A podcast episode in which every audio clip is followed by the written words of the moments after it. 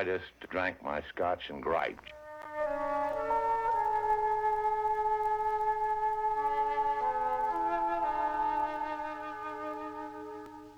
Cheeky simian deities, Bogey joins the clan, and Care in the Community done Hammer style, all on this 24th midnight video with your host, me, Phil Walsh. And me, Jim Hall. Tonight, you may remember it as a colourful martial arts TV show from the 70s, but we check out the legend of Monkey when it was creakily rendered as China's first full length animated movie in 1941's Princess Iron Fan. Humphrey Bogart's far from cool and collected when his factory job's threatened by foreigners, convincing him that it's high time he joined the Black Legion. And Robert Hardy demonstrates some tough love methods for dealing with hereditary madness in 1972 British horror, Demons of the Mind.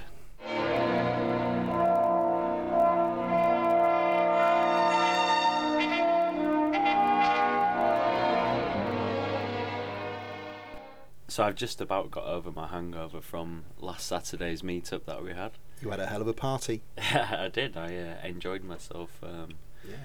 in an extracurricular manner. Yeah, last Saturday we met up with a few of you guys for our first, hopefully our first of many midnight tipples. Although we'll be going to a different pub next time. Yeah. It was it was well it was jam packed at the Chandos. And also I think we're all in danger of getting Legionnaire's disease from that leaking air conditioning we were stuck under. It was pretty dodgy, wasn't it? They yeah, I, I really thought it would be half empty on a Saturday afternoon, but um, ram, jammed and bent. It was alright though. I mean, we had our own little corner. It wasn't too bad. But no, great to meet up with some of you guys. But, But yeah, I- you were you were a bit silent the next day. Yeah, I, I left my phone off and I just watched crap films. I tried. I watched the first half of that George Harrison documentary. I watched The Exterminator. I watched The Football Factory with commentary by Danny Dyer and Nick Love. That always gets me. Wow, this uh, is your equivalent of like a couple of raw eggs, and Basically, some yeah. cold black coffee, no, it was a, it was a, it was a slow but successful recovery. and now you're back, back, back, Yeah, like ready uh, for Friday night. Jumpy Jack Flash.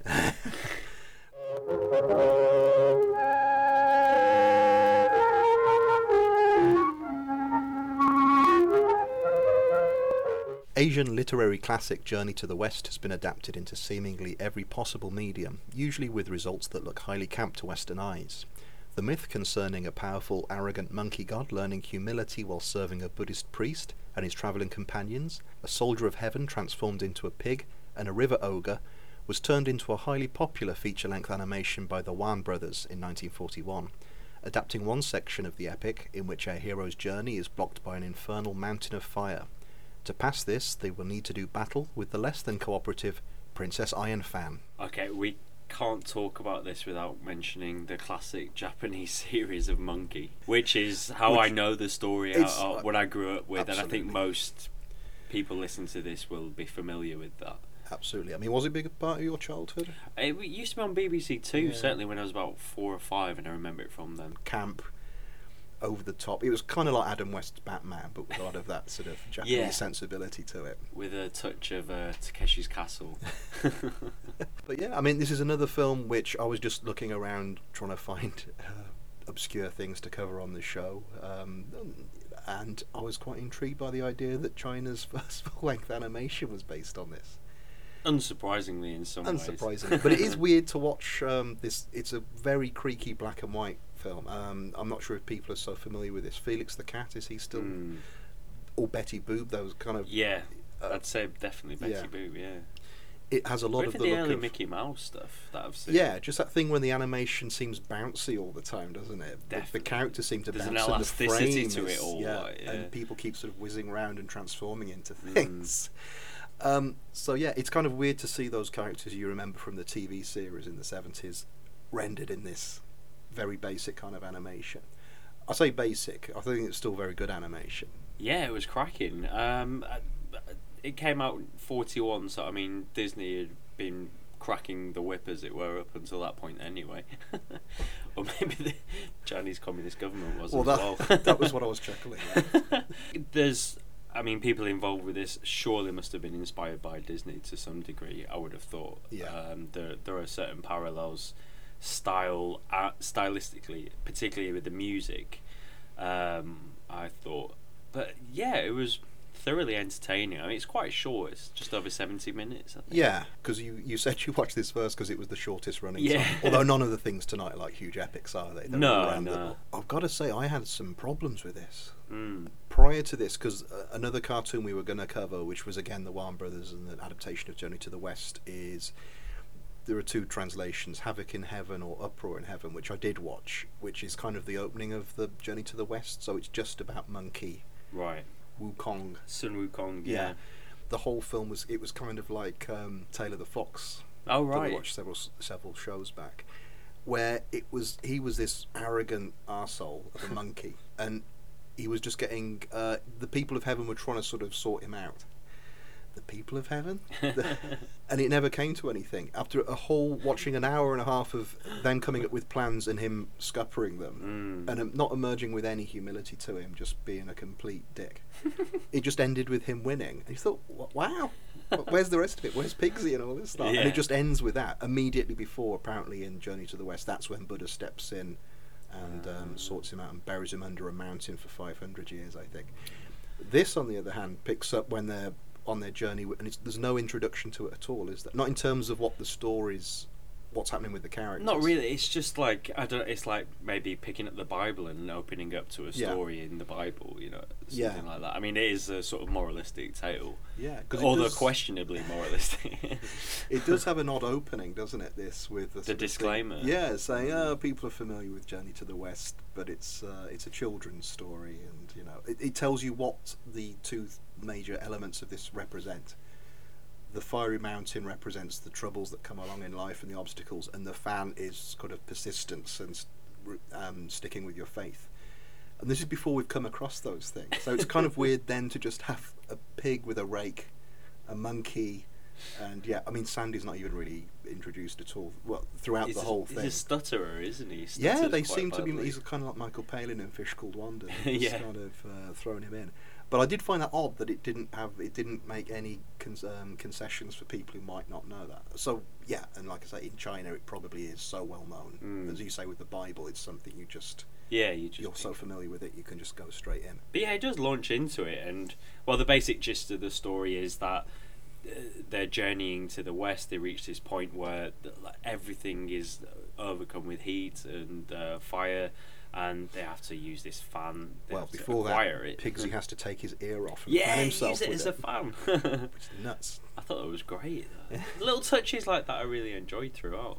But yeah, so you've got basically Monkey, Pigsy, and Sandy. I, I can't remember the Chinese names, unfortunately. But It's um, okay. It doesn't matter.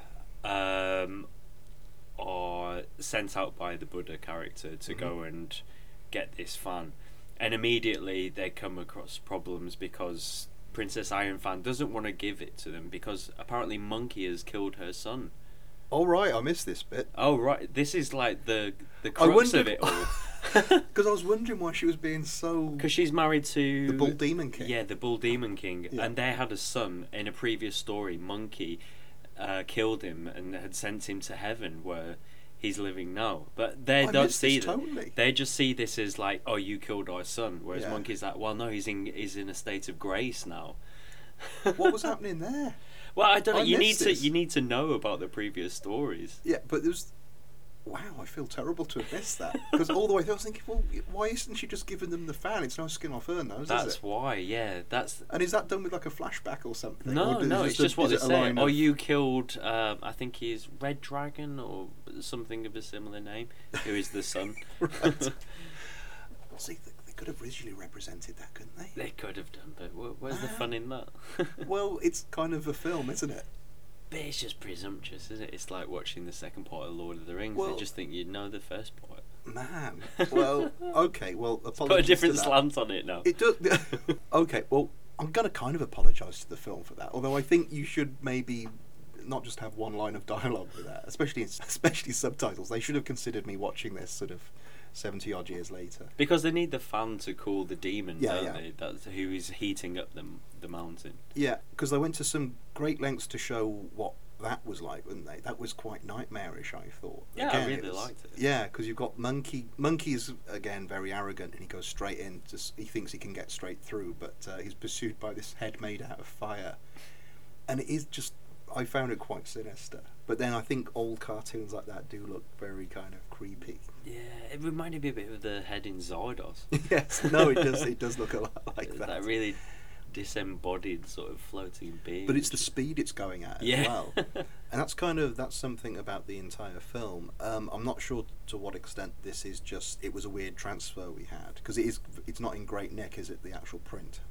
No, not at all. a lot of it because it's obviously it's black and white. It's just line drawings, so uh, a lot of them look quite faded, and you can tell that th- there's some. It goes really black sometimes, doesn't yeah, it? but also it it was kind of like a pan and scan job a lot of the time. Yeah. It really kind of rolled backwards and forwards, like there was a viewpoint. You know, Yeah. a viewfinder thing. It was well, I was zooming out and zooming in. I was kind of wondering because sometimes it, it, it's like th- there was a cameraman who was like drunk and he was like, "Oh, Yeah. well, I've got to keep up with this movement," and Yeah, just wasn't doing a very good job. I don't know what was going on there. But yeah, I, another problem I had with this, um, g- going back to Uproar in Heaven, the reason I wasn't so keen to cover that film was it. I did find it kind of repetitive and dull because with that, as I say, it's Heaven trying to teach Monkey a lesson, but he, and whenever they fail, someone says, "I've got a way to do it," and it's kind of like one of those old myths when it gets very repetitive Mm.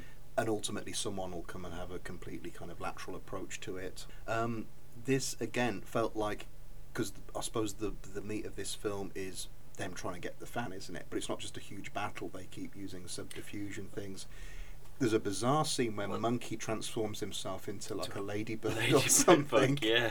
and hides inside Princess Iron Fan's belly. Yeah, well, she drinks him, doesn't Yeah. He gets in her tea, she drinks him, and then he starts shouting at her. And Yeah, which I can imagine being a kid in a primary school and having that read out and it being quite a fun, weird scene. But then to have it rendered, even in something as strange as this, because they seem to have put some detail into the internal organs. yeah, they did. Isn't he hammering away on her liver at some point? I seem to think. Something like that. I'm not. I'm not. Uh, Yeah. I'm not. Um, You're not au fait. not with my anatomy. No, I, I, I did find this a bit of a trial. It was just it was it was the nature of the storytelling. I couldn't quite get a handle on it. I kind of enjoyed the storytelling because it was quite odd. I like the fact that it was weird, and it, it's a bit like when you- watch a Studio Ghibli Hmm. um, without a dubbed version. You know, you just read the subtitles. Quite often with the animation, I'm a bit more lazy, and I'll just watch what's going on because it's Yeah. much easier to tell a story with animation. And I found this like nearly impenetrable by just watching. Oh, I did. it. I missed a huge. yeah, well, but I like that. That I mean, that really endeared it to me. Um, what I found a little bit disturbing was the whole moral standpoint, where Monkey, Pigsy, and Sandy are basically the minions of Buddha, Yeah. who is.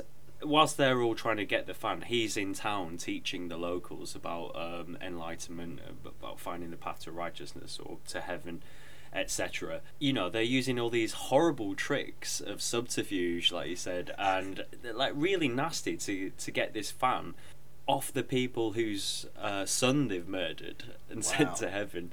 And it just seemed well.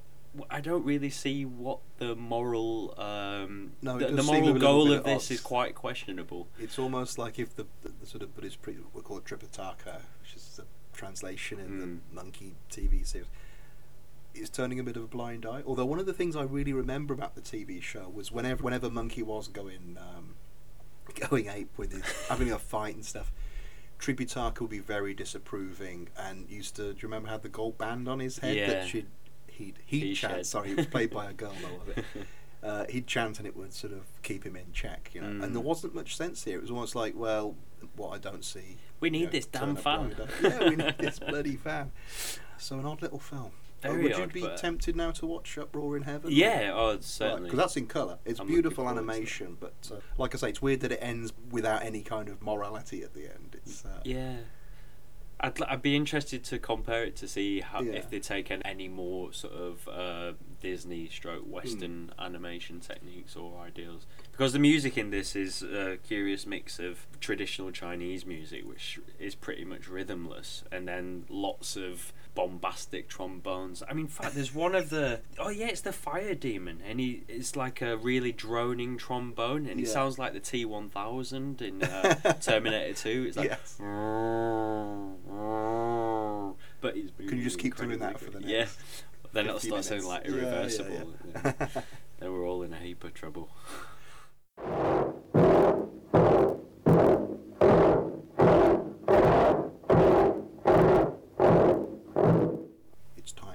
To Z of movies through Midnight Video. Dum dum dum dum da da dum dum dum dum. Shh.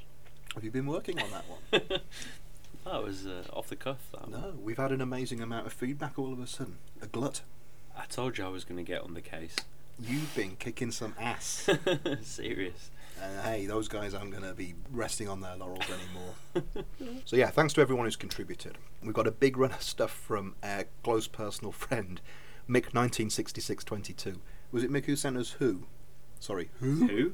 Yeah. Yeah, it was. yeah. Mick's come back with a, a whole heap of feedback. So um, L is for Lady in a Cage, Olivia de Havilland, stuck in a lift, but learning life lessons. Not familiar with.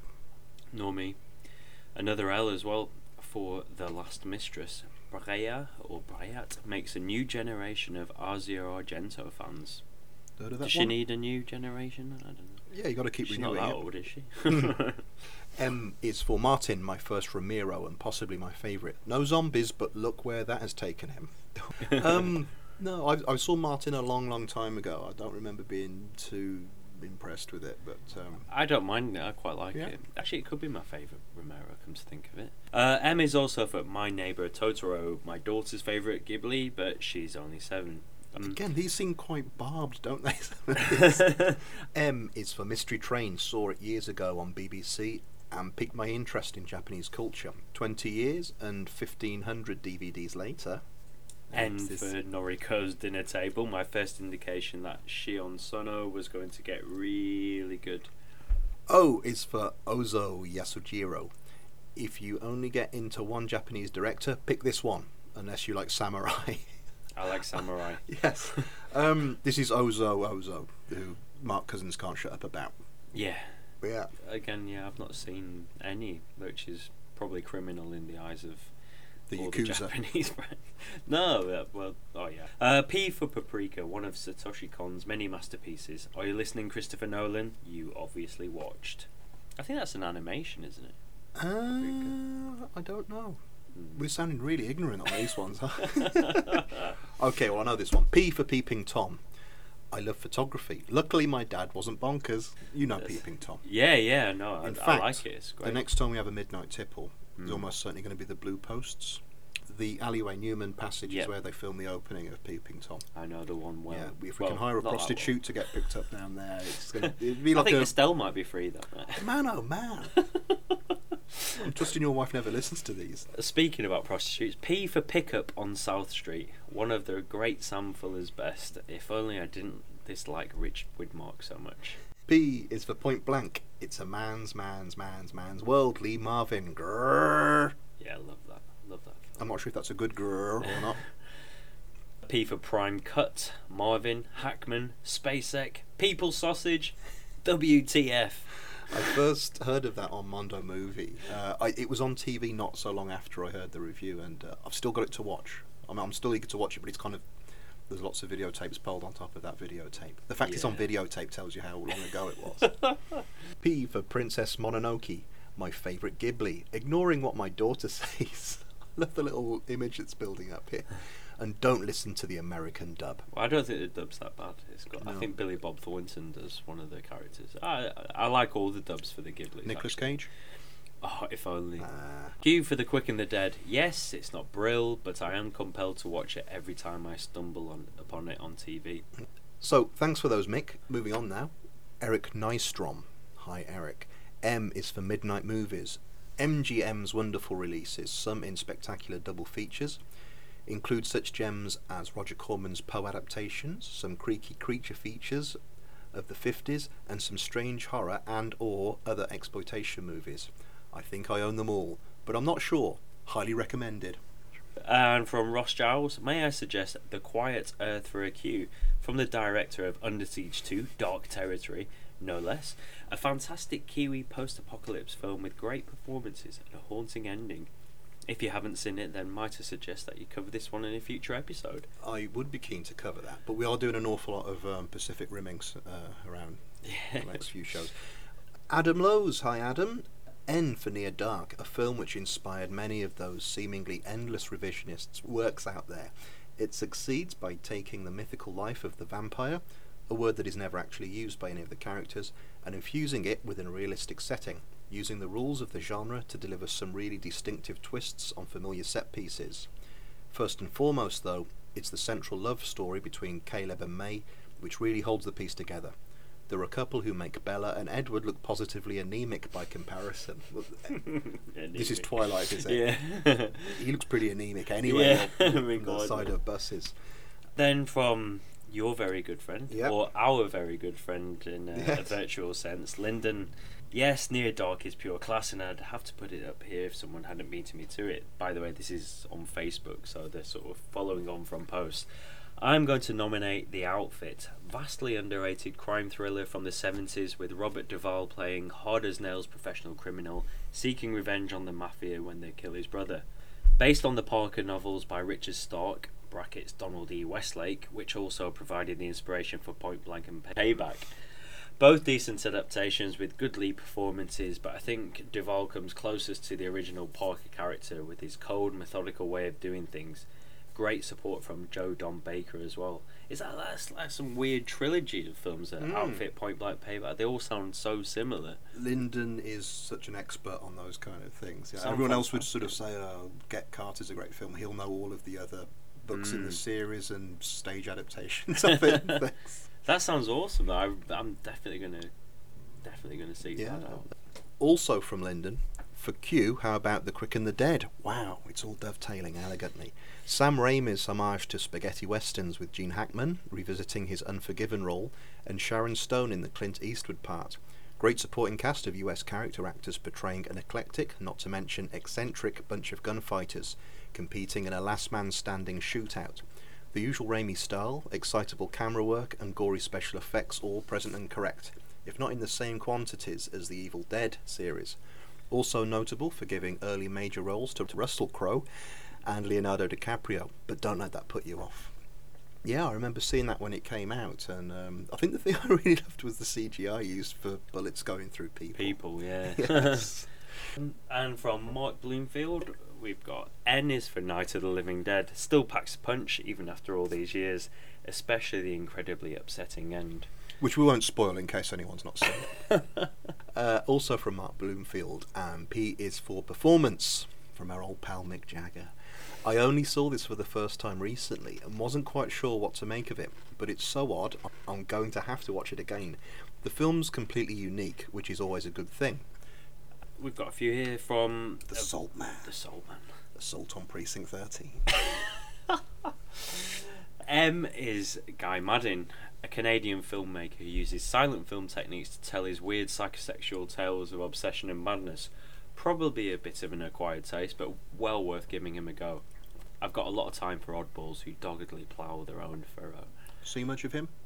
Bits and bobs. Yeah. I've I've got more than I've watched. Okay. um, no, I remember it was one of those films I was waiting years to watch, uh, Tales of Gimli Hospital. Mm. which I remember being pretty good, but it wasn't quite this thing I'd waited 20 years to watch. but it's, it's good. Um, but no, I certainly enjoyed that and uh, the saddest music in all the world, I think. Also from Chris N for Nosferatu, the silent one. Everyone knows the iconic bits, Max Schreck's Baldy Vampire and the creeping shadows and all that. The thing that really struck me though is that it has a surprisingly strong f- lead female character for a film made in the 20s. Rather than simpering and fainting and falling in love all over the place like Winona Ryder, she gets shit done while her idiot husband is off hamming it up with Van Helsing and the boys. She works out what needs to be done to destroy the monster that's ravaging the town and takes the ma- takes matters into her own hands. Yeah, go power. Very quick one here. Yep. Kim Newman, the dandy king of horror. He surely is. He- Although- he's, the, he's the daddy of Although horror. Chris can't see what you're wearing this evening. Whoa, no. That fedora hat doesn't you know, match the colour of your eyes. Also from Chris, P for Phantasm. A creepy old man terrorises people with his balls, along with Texas Chainsaw. No, we've just done Kim Newman. oh, you old wag. Um, along with Texas Chainsaw and Scanners, this was one of the first horror films I saw. Oh, I love Phantasm. I- It's just so bloody out there. Should we do Phantasm stock at some point? Yeah. How many are there? Three or Four. four? Four. Okay. And Q for Quatermass. Old school sci fi horror that deals with fear of the unknown, the dangers of unchecked progress, and just your general Cold War paranoia. Thanks, Mr. Nigel Kneale. Okay, thanks, guys. Keep coming in. Yeah, um, actually, I'll just make a little announcement now. what we'd really like is for our Christmas episode, we thought, you know, because of the nature of the show, uh, we do old films and discovered gems, not really new stuff. We'd like some of your new discoveries of the year. Like, it's an old film that you've never seen before, um, and that's not your socks off, basically. How's your year been? Let us know, uh, you know, a, a film or any films that's the, it's the first time you watched them, a bit like Performance that was mentioned earlier. Can be as I'll- old as you like. I'll get round to it. Yeah. Come on, get it. Yeah, if you could, um, we don't know when we're recording that, but probably going to be the first week of December or something. Two so th- probably, you know, Two or three weeks. yeah. yeah. But yeah, if you could get those in, that would be fantastic. It'd just break up the uh, A to Z a little bit and round off the year in style. I will pray to an avenging God and an unmerciful devil to tear my heart out and roasted over the flames of sulfur. Your image of Humphrey Bogart may be as smooth operator wrecking Casablanca, but as disgruntled lathe worker Frank Taylor, bogey turns bigot when he's passed over for promotion in favour of an immigrant co-worker. Swapping his white dinner jacket for white sheets, it's soon a case of flame again, Sam, when Humph joins the swelling ranks of a sinister men's club in 1937's Black Legion. I first heard about this from our friend Colin from the Scottish Review of Books, and when he mentioned it, you know, it was an email. He said, "Oh, yeah, have you seen Humphrey Bogart in this?" I thought you're making this up, aren't you? The idea of Bogey in the Clan. Bogey in the clan. Yeah, That, was should have been the title. that was uh, Boney M's follow-up to Brown Girl in the Ring. What did you think of it? Uh, I didn't really like it. Wow. It's one of the lesser films that we've covered for me overall. How many Jonathan Livingston Seagulls does it get? It no, Out I of mean a potential ten Jonathans. it's much much better than that. It's compared to Jonathan Livingston Seagull, it, it's a film. It, it's just very predictable, very woodenly acted. It's very of its time. Mm. I know I should appreciate when I watch these films from that period that it's got a message behind it. Obviously, it's Oh, it's completely it's an anti-racism film from beginning to end. I mean, I mean, it just sets up the scenarios so blankly. Like it's it, it's just it feels like a, one of those propaganda movies. You know, like the Reefer Madness. I'm glad you said that. Yeah, it feels very much like almost like those hygiene films about. Yes, uh, yeah. set up someone who's a sort of going off for a great night out, and from the beginning you can tell that they're going to come a cropper. And um, in Mm. fact, it does have this the way it's floozy character, and doesn't it? As well, yeah. yeah. Oh God, yeah. Who has like she's on the phone at one point with this bizarre toy bird on her on her shoulder. It just makes no sense. And it's Jonathan Livingston Seagull. that bastard. They're all linking together. um, no, you're you're bang on. Uh, it it's a very moralistic film as it should be, but it's almost like because the, message is very important. I mean, it's it's Mm. kind of depressing. This is still timely, isn't it? It's still it always will be probably. If your life's not going well, you'll blame the people who aren't like you. You know, this film, yeah, 1937. Um, it does feel like one of those um, government health warning kind of films. It, Mm. it doesn't seem to have gone into any depth with characters or setting up a plot that isn't doing. I'm reluct- I don't want to insult it, but it isn't like someone's thought through a plot. They've thought up a series of incidents that will illustrate that point. Yeah, totally. So it goes from, you know, all these workers hanging out together. They pick on the guy who's meant to be Polish, I guess, is he? I've forgotten his name, the character. I thought Jewish maybe. His father but, um, was yeah. portrayed in that sort of stereotypical style. But they, this is the thing, they start mocking him because he's reading a book and he's trying to design a new kind of slide rule, isn't he? Yeah. So they're kind of marginalising him because he's an intellectual. hmm And so very quickly, when he gets promoted over Bogart's character, you know, you can see where it's going, and he's also got, you know, Bogart's work pals are kind of, you know, we should do something about this, and you do have the wonderful scene where Bogart is, at, um, he's been told about the Black Legion, and he goes to his local chemists Yes. and has a bizarre series of kind of passwords to go through with the guy, doesn't he? Yeah. And then there is a nice bit because Bogart laughs at this this very um, round the houses secret knock that the guy has, which wonderfully for in order for the film to work, even though the front of the thing is a chemist in daylight hours, it's for it to work. He doesn't just go in the back and nothing's happening. It seems like there's a 24 hour rant that's going on. Yeah. underneath the underneath the chemists. But I like the fact Bogart laughs at the knocking. It's kind of the, it's one of the few touches in the film that takes it out of just being a very two dimensional piece of preaching and uh, yeah, like a as like a health a health and safety film. It gives him a bit of personality. Yeah, because it's interesting if you read on it's either IMDb or Wikipedia that everyone at the time thought this was going to be his breakout role. This was going to make him like it's going to really elevate his status. And I can see why it didn't. To be honest, he had to wait a few more years Mm. because yeah, he, that bogey that we all know and love from the, the the noir films and later on, he's just not really present here. He's just he, it's by numbers. Yeah. And like you Well- say, you have that. It, I, maybe I'm being overly harsh on it. I mean, I was I was feeling really knackered and not really in the mood to watch watch this Secret film. knocks.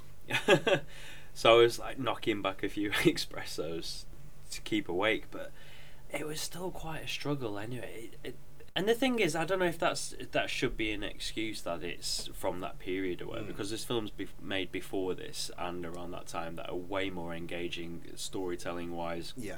and uh, visually as well. I think this is one of those that's become a curio. You know, it's the kind of thing you email to someone else and say, Mm. "Hey, have you seen that film with Bogey where he plays a racist?"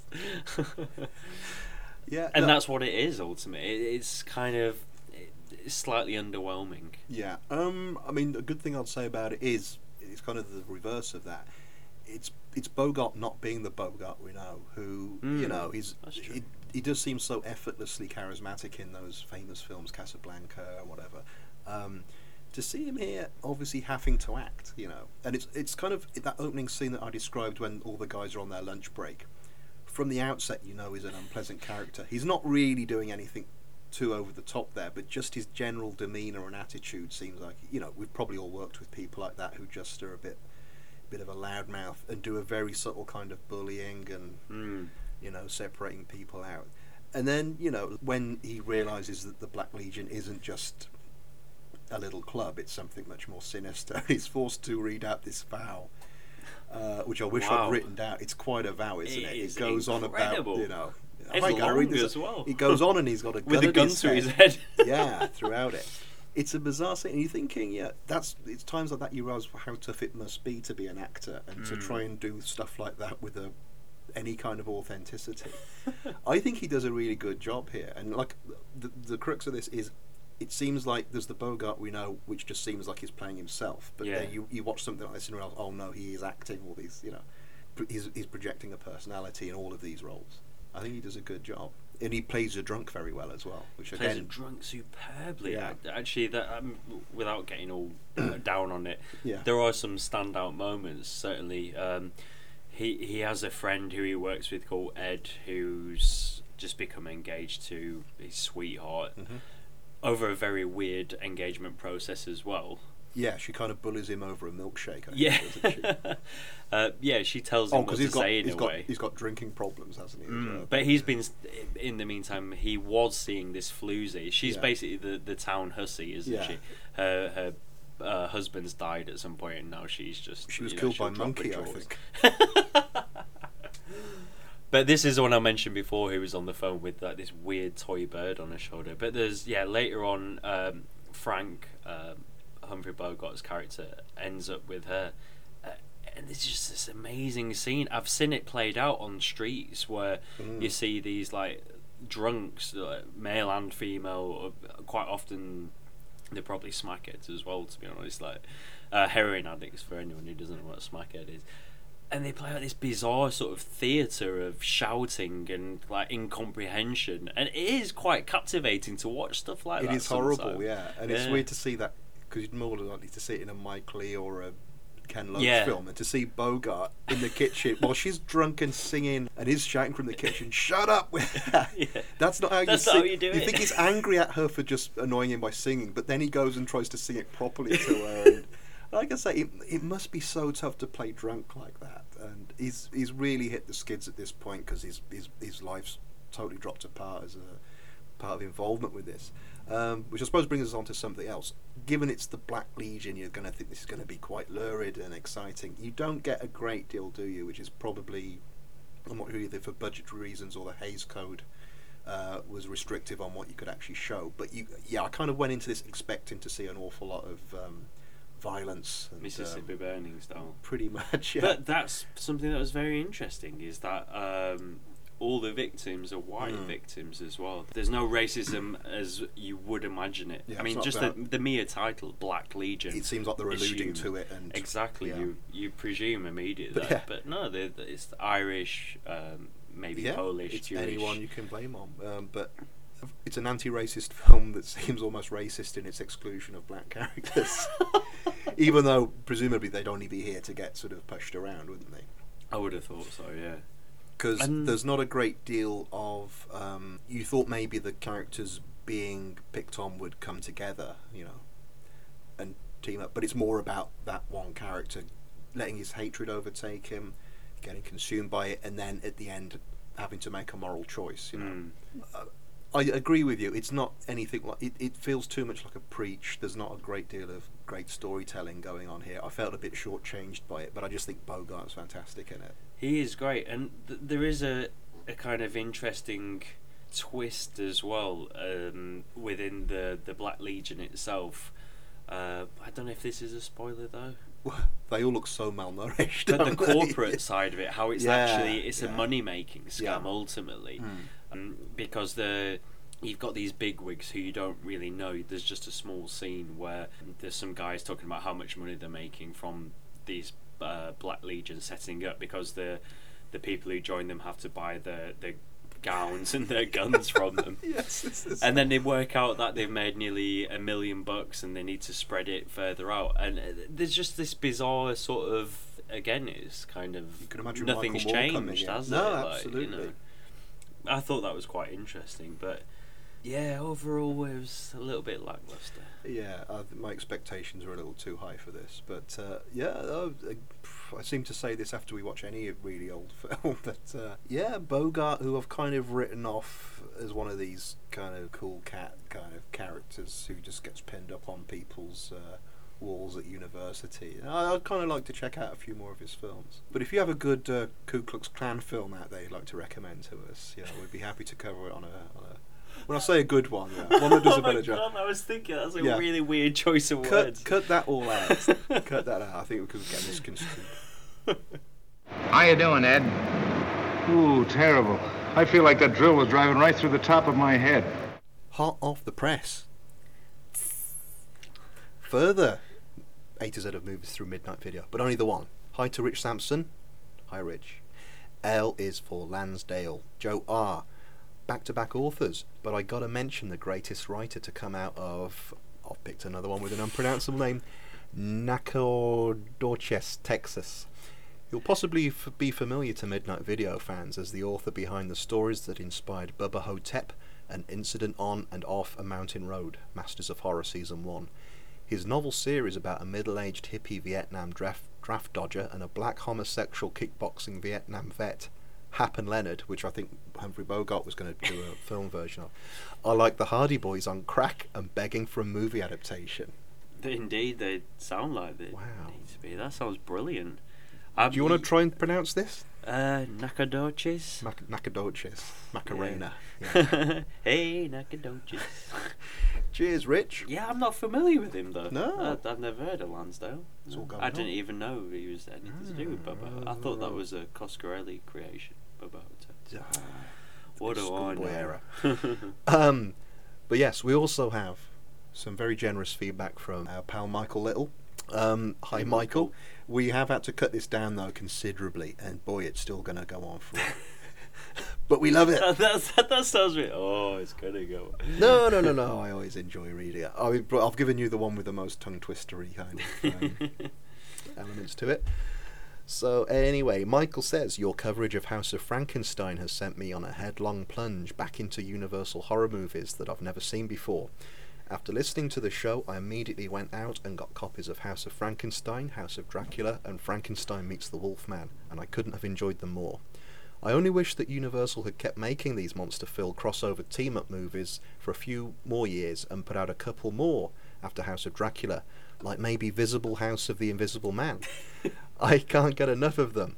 I even got desperate and I love this. Yeah. This is like the, he hadn't got any drugs left. So I even got desperate and watched one of those cheap 70s Spanish Paul Naschy werewolves starring monster medleys called Assignment Terror, aka Dracula vs. Frankenstein. Not the no doubt abominable Al Adamson Adamson movie of the same name. Cut with baby laxative. uh, I want to make one of these myself. Why hasn't anyone put these classic movies into space yet? Sorry, classic classic monsters into space yet? We all know Pinhead gotta go, and he's a chump. Man, referring back to one of Michael's earlier letters. also, I think it would be a cool idea for someone to go back and adapt another old fashioned vintage classic ghost monster story novel like The Legend of Sleepy Hollow or something and film it like a lost black and white universal horror entry from the 30s or 40s. Can you imagine a spooky black and white Jack Pierce crafted headless horseman joining the now archetypal iconic monster pack ranks of Frankenstein, Dracula, the Wolfman, etc.? Cool. Can you imagine that? I can, yeah. It'd be No, fucking it's awesome. uh, Jack Pierce of pe- people I know he mean, did it's the makeup. kind of getting into like what Alan Moore and Yeah. Co have done with League of Extraordinary Gentlemen. I think yeah, except this sounds fun. Hey, what, what, what are you saying? The first two League of Extraordinary Gentlemen, absolutely fantastic. Oh, But then it becomes more a game of can you spot the reference after It's that. true. But anyway, also, dare I ask, but I'm curious as to what both of you think about the new Joe Johnston Wolfman remake. Hated it. I walked. It's the first film in many years that I've walked out of the cinema. Blimey, I really disliked it. I skipped it for a long time and heard nothing but bad things, probably from you. but when I finally watched it the other day, I have to say that I absolutely loved it. It was atmospheric, full of foreboding, dread, and intensity, beautifully shot, and had a great loving vintage look. A great loving vintage look, feel, and flavour to it. I was also really delighted to find that it wasn't a phony CGI werewolf on all fours like I thought it was going to be, but rather a surreal, old fashioned live action made up bipedal upright man wolf. And it looked great. So you didn't like it? I hated it. I thought Wow. I thought the actual wolf wolf transformation was such a letdown and very CGI'd. I thought Hmm. Benicio del Toro just looked hungover throughout it. Uh, Anthony Hopkins was just like reading his lines as though he was a blind man. He tends to like keep me clear of films a bit. Um, yeah, Hop it was. It was alright in Thor, but I I thought that I thought tonally it was all over the place. It didn't really. It felt like a film that had had a troubled production. Right. Uh, I've not seen it, but I'm, I'm going to have a look at it. You know, Yeah, I, I I wasn't too taken when it came out. There's something about Del Toro I don't really like, but also my girlfriend at the time was very keen to go and see it, so I was sort of, That's uh, already. I, I dug my heels in and went. Um, okay, and The Michael, second part. Michael goes on. yes, in a good way. yeah, Yeah. Part, part two. And Michael, I- lo- remember, Michael loves our English accents, yeah. so I want you to be as uh, plummy as possible. and I quite actually enjoyed Radioactive Dreams back in the day. Radioactive Dreams is a mess, though all of Pyun's movies are beautiful messes. He's got a great gonzo clusterfuck genre filmography longer than my arm, and I like to dip into it like a fine wine cellar from time to time. One particular project that he was involved with that I retain a fascination for is Journey to the Centre of the Earth, the 1989 Cannon version directed, those are in uh, quotation marks, by Rusty Lemorande. Have you seen this? I found that I really love any and all of Verne movie adaptations, or Verne-esque period fantasy adventure movies, or in this case, movies that started out to be Verne adaptations, but devolved into incoherent, nonsensical, cinematically dyslexic wonders. Talk about a haphazard slapdash head scratcher of a contextual troubled That's what I'm talking about. Abrupt exits of characters, shifts in tone, expensive looking set pieces crammed into random dream sequences, etc. Uh, We're talking about the Wolfman. right. Apparently, Lemorande finished shooting 90, 95% of his script and only needed some expensive special effects shots to finish the film. But Cannon was nosediving at the time and soon to go under, so instead of bankrolling a few SFX shots, they got good old Albert Pyun, who was finishing filming Alien from LA, itself a coincidental, haphazard Verne inspired fantasy adventure, to hold over some of his actors and sets and film a whole new 70% of the movie. MGM even decorated the DVD, cover art with creatures from Lemorande's original version footage who are no longer in the movie, save for the dream sequence. It still tickles me that places like Walmart had this stocked up on the shelves in the past to tie in with the 2008 3D version of Journey to Center of the Earth. Yeah, so they're selling to unsuspecting Joe Popcorn Walmart shopping movie viewers who were expecting a legitimate movie and instead got a what the fuck mind onion straight out of a level existence. they never existed. I could scarcely comprehend. Oh my goodness.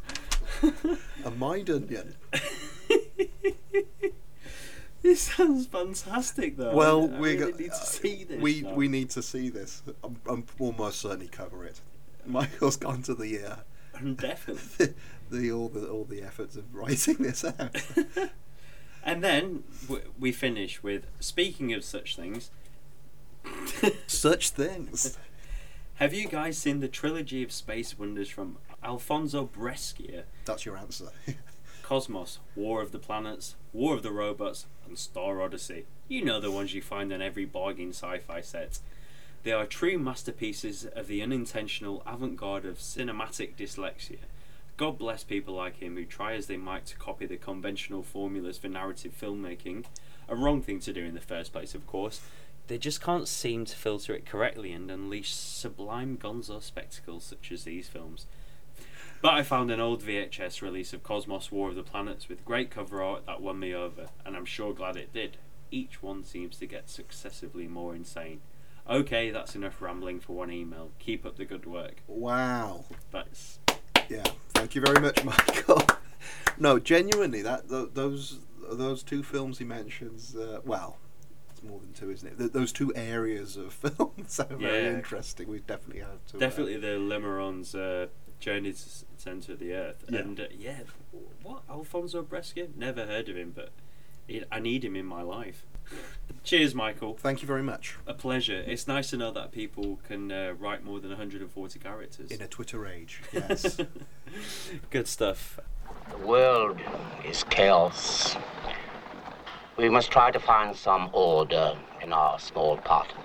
By 1972, Hammer Horror's Bloody Reign was drawing to a close. A ghastly period in which Dracula was hanging out in swinging discotheques and sequels to sitcom On the Buses were the studio's biggest hits.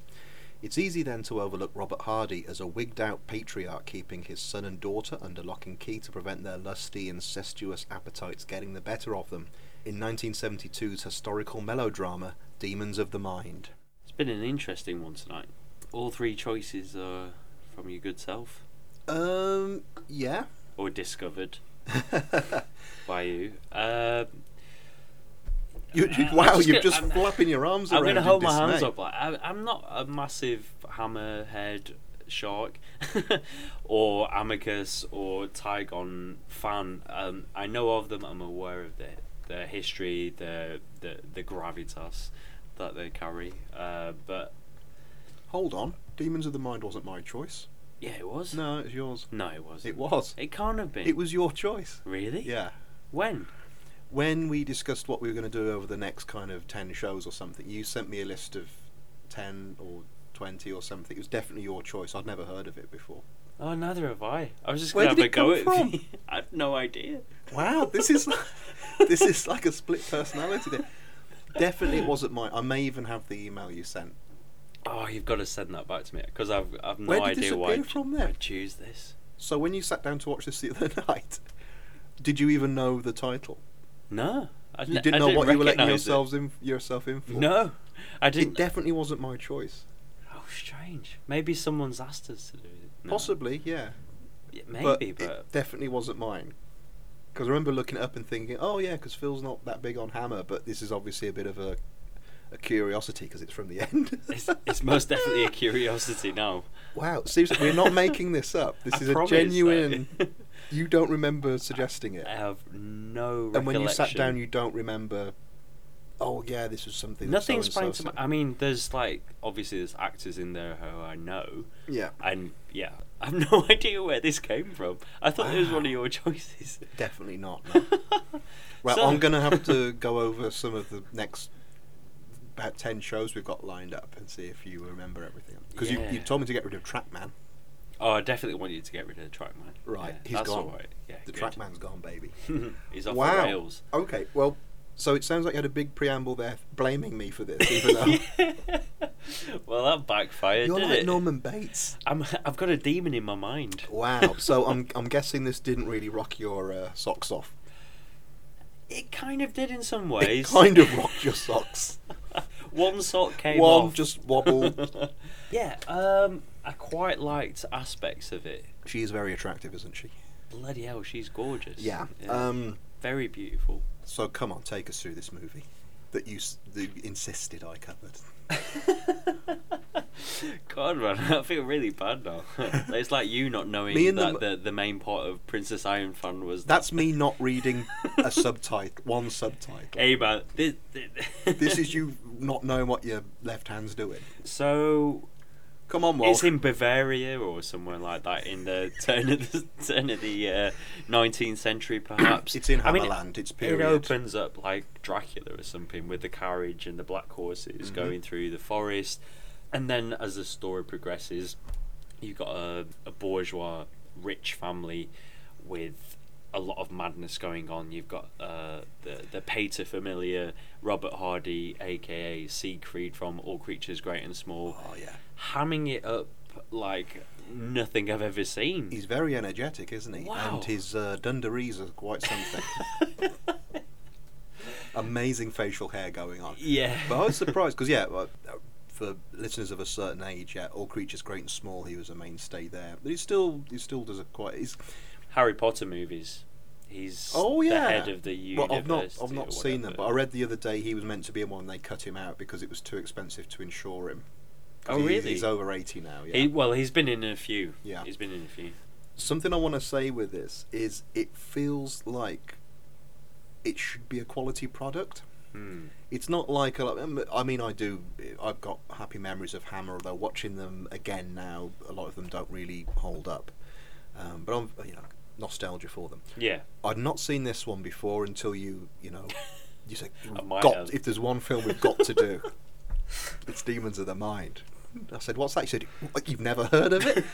um, see now to watch this, it kind of has the second tier of British acting in it. So Yeah. there's Robert Hardy, uh, Michael Hordern is this crazed preacher who's kind of rambling around the countryside. he's with like a cross. Chaucer.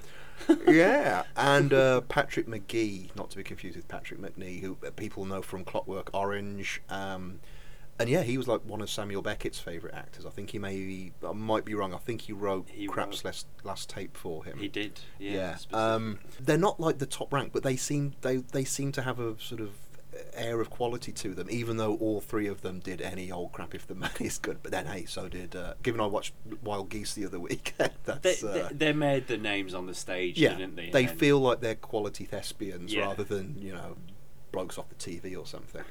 But yeah, the, and and the Emperor, it's not really a supernatural movie at all, is it? Mm, Even though it has those trappings No. like the the horse and carriage at the beginning, it looks like it's trying to do Hammer still. But the feeling is, uh, even though I think this was an original story, it feels kind of like um, a, it could have been a gothic novel or a short story by a Jane Austen or a um, Bronte or something. Yeah. one of the Brontes. Oh, definitely. Yeah. Yeah, because it's more about these. Um, it's more about the, the, the. I'm presuming they're meant to be teenagers, aren't they? Yeah. it, yeah. It's more about these poor kids being locked away and suffering from their the, the prejudice of their their father and stuff. It feels like it's trying to be a horror where it can, but never quite pulling it off. Yeah, it, it, well, yeah, it, it's quite uneven in tone. I think Hmm. it started off really strongly. I thought in um, there's the scene I described earlier with the the horses running through with a carriage through the forest, and then um, a fair hand A of fair a hand. maiden reaches out of the carriage and then is quickly with uh, pulled back in. And a flashback sequence commences of the daughter of Robert Hardy is being locked up um, has obviously escaped from somewhere and she's wandered into the middle of the forest, found this doctor who's studying in the middle of the forest, played by Paul Jones, Yep. who was the main star in Privilege, which I Mm. watched earlier this week, All right. which I found quite amusing because like I didn't know who Paul Jones was. Uh, from Manfred Mann, I Yeah. think he was the lead singer of, and I yeah, I watched um, Peter Watkins Privilege earlier this week, which is absolutely amazing. I wish we were reviewing that. I loved it. I was. I, that was well. Let's not go off onto privilege. We, we'll have a pint maybe. But it was funny to see Paul Jones dressed as um, Paul McGann from Doctor Who, as Doctor Who. yeah, well, there's him and the, the, the teenage son in this. Uh, you'll have to remind Sean me. the Bryan. Kid. Yeah, but um, who's better known in Shane Hammer? I think he's better known in Hammer circles from um, Frankenstein and the Monster from Hell. Mm. They look quite similar though, don't they? They've got this kind of sandy hair and they're a bit Byronic. Kind of, yeah. But Briant, we know, must be mad because he's wearing a bright orange Orange shirt. Shirt. Yeah. man. Very, very tight trousers. yes. it looks like he's just walked out of uh, a club in Shoreditch. Yeah, the basic setup is just Hardy is convinced his kids are at it, and he wants. There's a family history of madness, and he's trying to prevent this happening by keeping them locked away in separate rooms, bleeding them. Um, Well, Mm. certainly bleeding the daughter, daughter, with this yeah. bizarre looking. Because we need to see her breast, obviously. Yeah, yeah. This is late Hammer, obviously. um, the nurse, who's also the girl's aunt, isn't she? Um, has this bizarre dis- device for bleeding, which looks like a weird kind of executive toy pencil sharpener with retractable blades.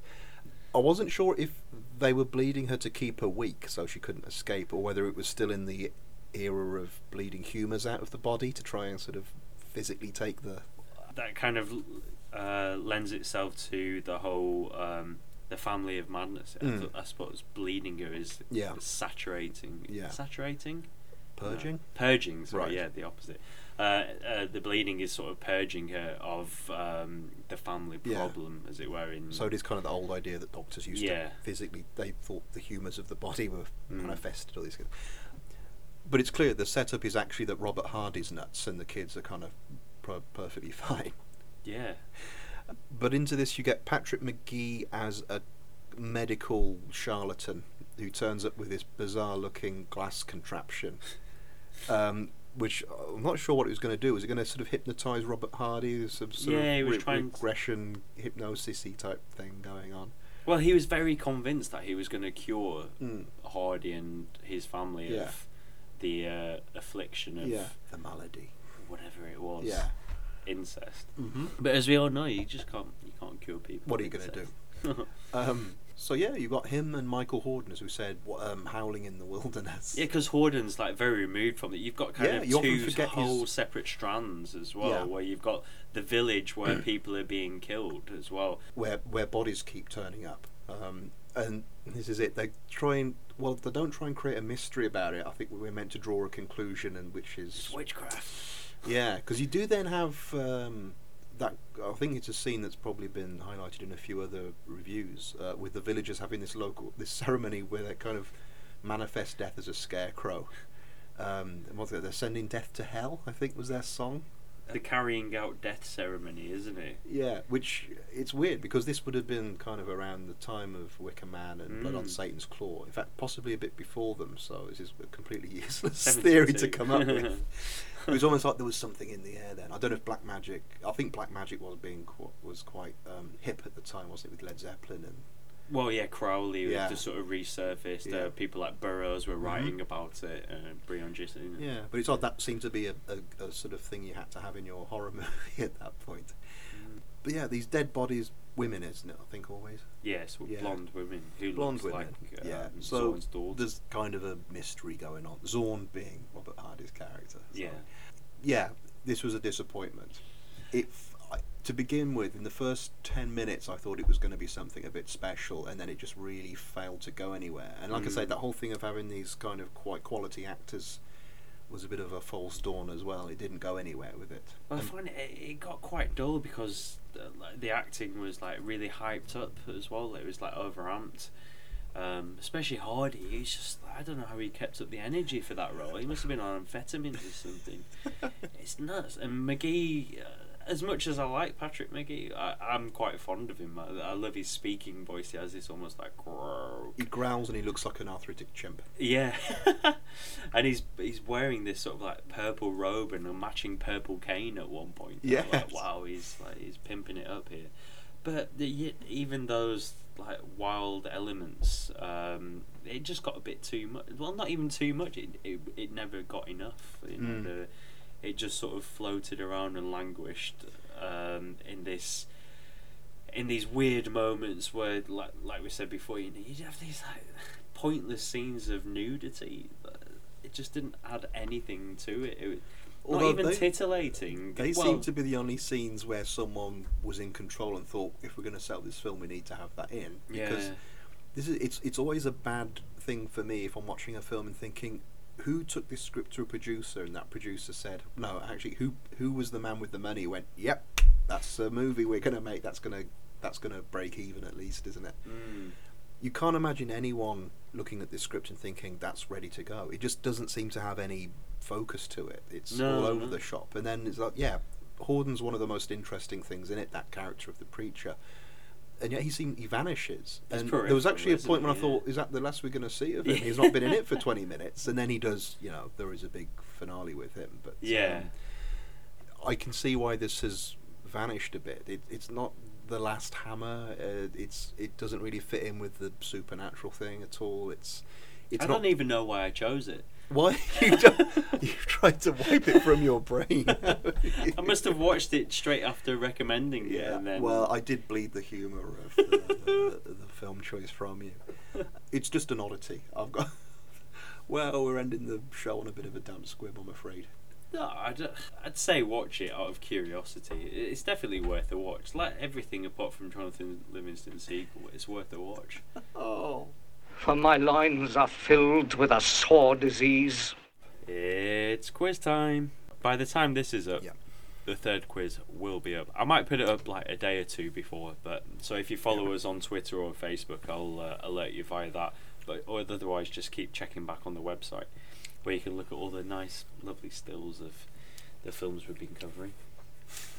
Quizzes are fantastic. I think people are really enjoying them. Sorry, I've got a mouthful of uh, Mr. Kipling's rhubarb and custard That's not uh, pie at the moment. yeah.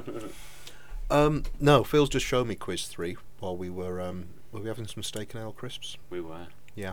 Um, another tough one. I only got about three, but they really give a flavour of the kind of films Phil, when he can remember when he's picked them, likes to watch. Yeah. So yeah, get in there.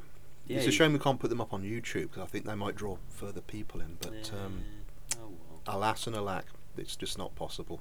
And if you haven't checked any of the other ones out, go back. They're all Mm. there on the website, which is www.midnight-video.com. Or get in touch with us through Facebook. Just give us a little search. I should really by now really know all this off the top of my head. or send us an email to midnightvideo at hotmail.co.uk. like Michael Little does. Yeah, send us an email as long as that. no, that's good. I always like. I, I love reading out what you guys are thinking. Not just on Twitter, which is at Midnight Video, We've covered all bases now. but you know, it's it's really good. I I don't know how important it is for you guys. Maybe I should put up another little poll on uh, Facebook to see what people think of listening to their fellow listeners. Listening to the listeners, watching the detectives. but it's great, yeah. Thanks for all the feedback. Thanks for listening, as always. Um, thanks for coming out to drink with us. Hope we yeah, we we are going to be doing that again. Hopefully in January. In fact, we should mention that now, Yeah, we Yeah. are going to. Um, which we've just done. But uh, yeah, no, uh, yeah, maybe January. second weekend of January. I'm just Yeah, we can there now. all all find out what we had for Christmas. Yeah. Um, hopefully, the mystery of demons of the mind will have been resolved by then. yeah. That's a weird. No, it was seriously. It was great to meet you guys last week. So, and hopefully there'll be people who were unable to make it will be able to make it. You can This tell we're not scripting this. Hopefully there'll be more people next. yeah. Well, not New too faces. many. Rounds get pretty expensive. Yeah, but at least we're not standing under a leaky air conditioner. Bye. Good night. Monkey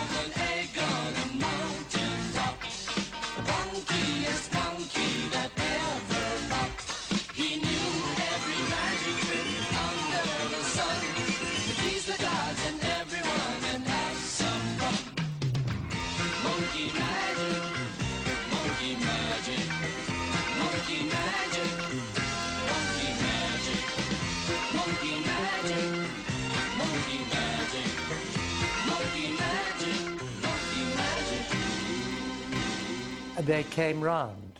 Although I'd warned them there's nothing but sausages and vodka in the house, she said, I like them both.